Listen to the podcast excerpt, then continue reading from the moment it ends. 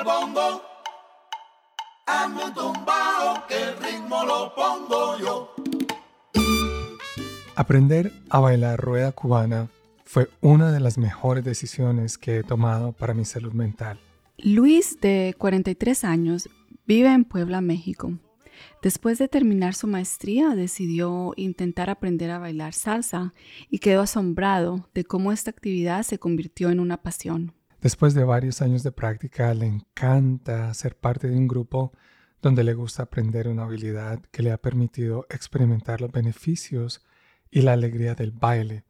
Pero aún más importante, el baile se ha convertido en una forma en la cual Luis se siente interconectado. Los conceptos claves de hoy son conectividad y descentración. En el caso de Luis, describe cómo ser parte de un grupo de baile lo ayuda a olvidar su sentido de sí mismo y lo hace sentir parte de un sistema integrado. La rueda cubana consiste en parejas de bailarines que se mueven en círculo. La danza requiere un movimiento constante y el intercambio de parejas. Esto puede crear algunos efectos visuales espectaculares. Si quieres bailar la rueda cubana como Luis, no puedes ser egocéntrico. Hay que mirar a tu alrededor, prestar atención, observar a los demás e integrarse como parte del grupo. Tu lente de atención debe ampliarse para incluir a todos en el círculo. Hoy hablamos de los beneficios de conectar con los demás y relajar nuestro ego. Podemos formar lazos más fuertes con los demás cuando dejamos de pensar que somos el centro del universo. Comencemos describiendo primero el concepto de la centración. Centrarse es el acto de enfocar mentalmente la atención en nuestro sentido del yo.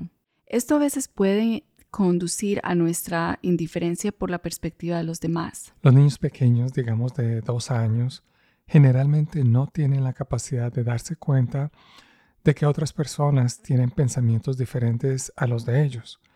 Están centrados no porque no quieran ver otra perspectiva, simplemente no tienen esa habilidad todavía. Cuando juegan al escondite, pueden esconder la cara detrás de las manos y no darse cuenta de que los demás pueden ver el resto de sus cuerpos sobresaliendo. Piensan que si no pueden verte, eso significa que tú no puedes verlos. Pero es difícil para los niños pequeños aprender a compartir todavía no se dan cuenta de que otros niños tienen necesidades diferentes, que cada uno tiene su propio punto de vista. El psicólogo infantil Jean Piaget llamó a este desafío mental egocentrismo, pero no como sinónimo de egoísmo.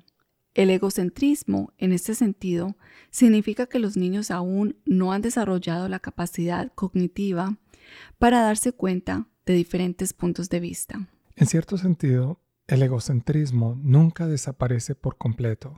Incluso para nosotros los adultos será cada vez más fácil ver el mundo desde nuestro propio punto de vista. Piensa en la polarización política como un ejemplo de lo difícil que puede ser ver la perspectiva de otro. El etnocentrismo también puede ser un buen ejemplo de ese sesgo que todos tenemos. Por cierto, no solo tendemos a mirar el mundo desde la perspectiva de nuestra cultura, también tendemos a pensar que nuestro mundo es naturalmente superior. Los adultos pueden cometer errores y lastimar a sus seres queridos cuando actúan de manera centrada. Piensa en una pareja casada que a menudo se ve atrapada en discusiones insoportables porque no pueden ver la perspectiva del otro.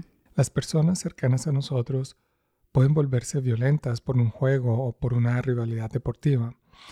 Las diferentes naciones del mundo no reconocen nuestra humanidad común. Estos son solo algunos ejemplos de las formas en que los humanos, desde la infancia hasta la edad adulta, pueden verse afectados negativamente al centrar la atención en la propia interpretación mental subjetiva de la realidad. Una estrategia para evitar quedar sesgado por nuestra propia perspectiva es usar conscientemente nuestra atención para participar en el proceso opuesto.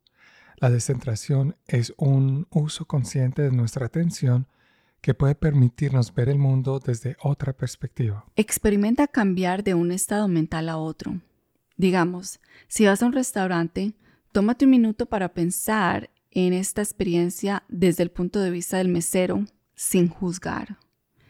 No juzgar es importante para poder entrenar nuestra objetividad, ya sea que estés leyendo un libro o viendo una película Ponte en el lugar de diferentes personajes. Ponerse en lugar de otra persona involucra áreas del cerebro relacionadas con la planificación, la inferencia de estados mentales, la memoria de trabajo, la visualización y la regulación emocional. Desarrollar estas habilidades te ayudará a ser un mejor padre, colega, esposa o amigo. También podemos ayudar a las personas en nuestras vidas a mejorar su bienestar dando el ejemplo. Podemos usar un enfoque de crianza más positivo cuando enseñamos a nuestros hijos a ver otras perspectivas gradualmente, incluso desde una edad temprana. Los niños pueden aprender a compartir y comenzar a desarrollar inconscientemente un sentido de empatía y amabilidad incluso si al principio no entienden bien las necesidades de sus compañeros. Más tarde los niños podrán compartir juguetes con placer y comprender el concepto de ayuda mutua.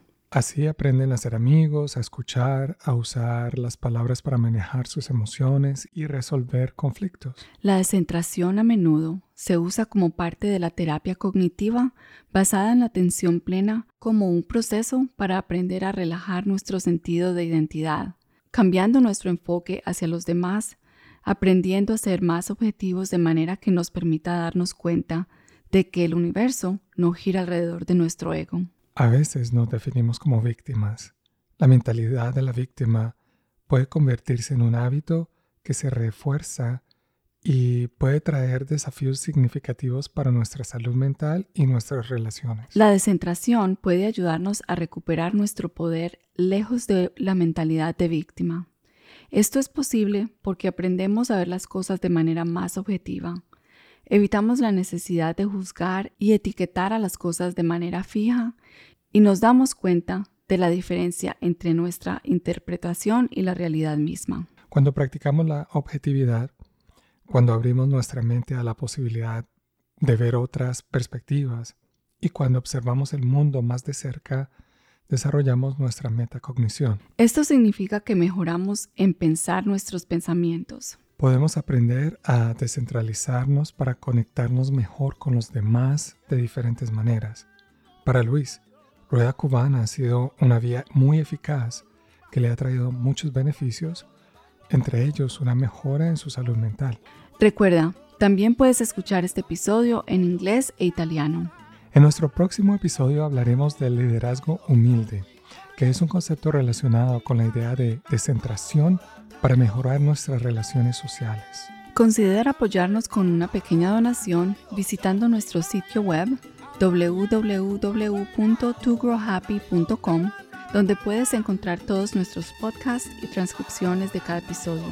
También puedes ayudarnos dándonos una crítica constructiva donde escuchas este episodio y compartir tus pensamientos con nosotros. Esperamos que este episodio pueda ayudarte a ser feliz. Goodbye. Chao. Adiós. Lo pongo